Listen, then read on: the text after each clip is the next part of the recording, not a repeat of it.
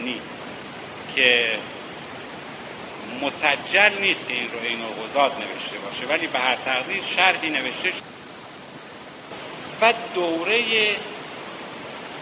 دوم زندگی بابا تاهر زمانی است که مجذوب سالک میشه.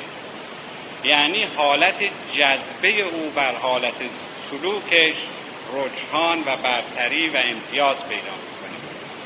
و کلمه اوریان رو هم که در مورد او گفتن در مورد بخش دوم زندگی اوست بدین معنی که از زندگی مادی از خانه و زندگی برید و واقعا به معنی واقعی در ظاهر اوریان به کوه و دشت و بیابان و صحرا پناه برده بود.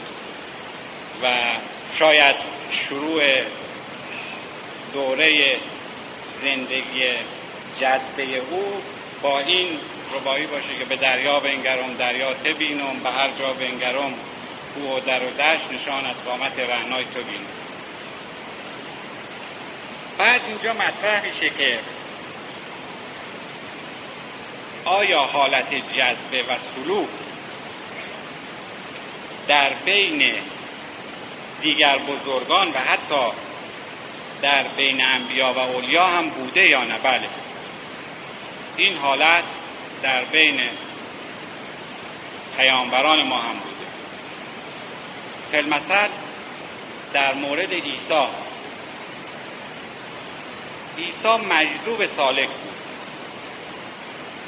بدین معنی که پس از آن که از غسل تعمید یا فقط چهل روز ریاضت کشید تا به مقام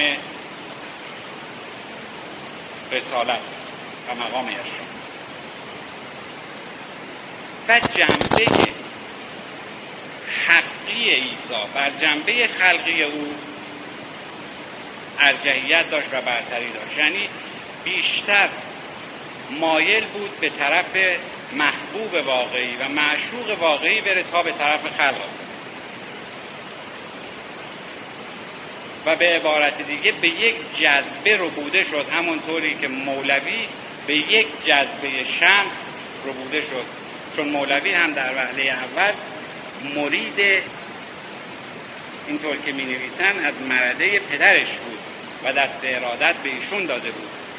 و در اون حالت سالک مجذوب ولی زمانی که با شمس آشنا شد و به یک جذبه بوده شد مجذوب سالک. عیسی هم از اول مجذوب سالک. یعنی حالت جذبش بر سلوکش ارجعیت و برتری ولی موسا اینطور نبود.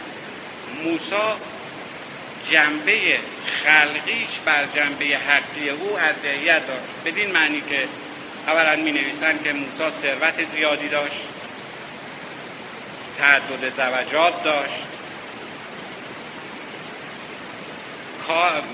چوپانی می‌کرد شبانی می‌کرد و ریاضات زیادی برخلاف عیسی کشیده بود و مراتب رو طی کرده بود.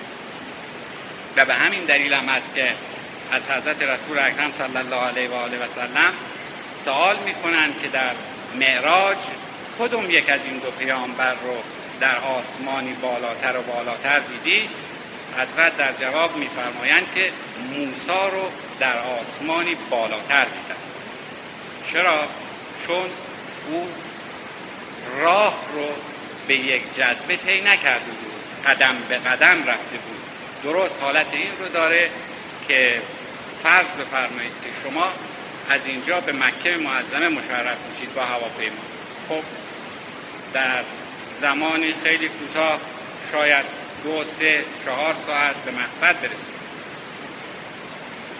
ولی جایی رو نمی‌بینید سوار هواپیما میشید هواپیما بلند میشه. در فرودگاه جده مینشینه و شما مشقتی هم تحمل نکردید و به مقصد ولی اون کسی که با اتومبیل میره یا پیاده میره یا با وسیله زمینی دیگری طی راه می‌کنه طبعا مشقات راه رو کشیده و از طرفی بین راه رو هم منازل مختلف رو هم دیده. هر دو به منزل رسیدن. ولی او با دیدن مراحل و منازل مختلف به منزل رسیده و دیگری که با هواپیما رفته هیچ جا رو ندیده سریع هم به منزل رسیده. خب طبعا اون که مشقات را تحمل کرده اجر بیشتری هم میده که در این مورد از مرحوم آقای شهید الله مقام سوال می‌کنن که مقام عطار بالاتر بود یا مقام مولوی؟ ایشون در جواب میفرمایند که مقام عطار بالاتر از مولوی و همین دلیل رو هم میارن و میفرمایند که مولوی به یک طرفت العین و خیلی سخت با یک جذبه ربوده شمس شد و معشوقش رو به دست آورد و به دنبالش رفت. ولی عطار هفت شهر عشق رو گشت. هفت شهر عشق رو عطار گشت. ما هنوز در همه یک بودیم. پس فرق مجذوب سالک و سالک مجذوب این میشه. درست همون فرقی که در حال در حالات مولوی و عطار هست و تفاوتی که در دو بره از زمان مختلف زندگی بابا تاهر ما می‌بینیم. و کسانی هم هستند که همونطور که عرض کردم از اول یعنی از شروع و بدو زندگی عرفانیشون حالت جذبهشون بر سلوکشون غلبه داشته. و همیشه در حالت جذبه بودن. و در همین فقرای معاصر و زمان از آقای سال علی شاه تا من خودم بچه بودم البته طفل بودم ولی به خاطر دارم این شخصی بود به نام ملنگ در بیدو که این داستان رو بارها آقا فرمودن و من به حدی مجذوب این داستان شدم که همیشه این رو ذکر می‌کنم و خودم از ذکر این داستان واقعا لذت می‌برم. ملنگ حالت جذبه ای داشت که به طوری که بعضی از آقایون برای من گفتن حالت جذبه این از لحظه طلبش شروع شد که این شخص برای این برادرمون برای من تعریف می‌کرد می‌گفت که نشسته بود در حضور از آقای سال علی شاه یه دفعه به وجد هم مشرف هم نشده بود می‌خواست سال طلب بکنه. به وجد و رقص آمد و رفت جلو ایشون نشست. ایشون فرمودن این کارا چیه می‌کنید؟ چرا میرقصی گفت من نمی‌دونم من که رقاص نبودم. تو منو میرقصونی. تو منو میرقصونی. در همون جلسه ایشون دستور میدن و مشرف بعد از آقای خالدی ارغان آفدا میفرمودن که زمستانی بود. در بیرونی بیدوخ نشسته بودیم از آقای سالت شاتش داشتن آقای کاردان رحمت الله علیه بودن. خود ایشون تشریف داشتن عده دیگه بودن. ملنگ با همون یه لباس سفیدی میپوشید سرتاپا سفید وارد مجلس شد.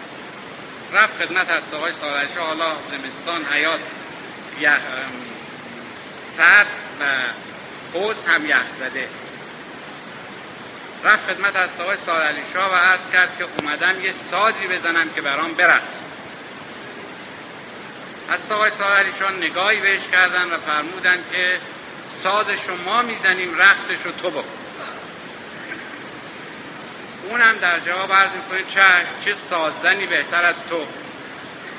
و شروع به رقصیدن می‌کنه. چرخ می‌زنه و چرخ می‌زنه می‌زنه انقدر چرخ می‌زنه تا اینکه میفته وسط حوض و یخ میشکنه و میره زیر آب. بیرون میارن و خشکش می‌کنن و میبرنش تو اتاق. آقای کاردان که اونجا نشسته بوده بلبداهه این ربایی رو میسراید که این دل که تو داری همه از آهن و سنگ است دیوانه تو کی پی نام و پی تنها نملنگ است که از ساز تو رقصد عالم همه از ساز تو در رقص ملنگ است حالا باید دید که این کسی که عالم رو به رقص ملنگ وامی داره و این جذبه رو در او ایجاد می‌کنه کی؟ و اون جذبه چگونه ایجاد و این همونطور که عرض کردم برای بعضی ها حالت جذبه از اول طرف هست. برای بعضی ها حالت سلوکشون بر جذبشون ارجعیت داره و بالعکس بعضی ها حالت جذبشون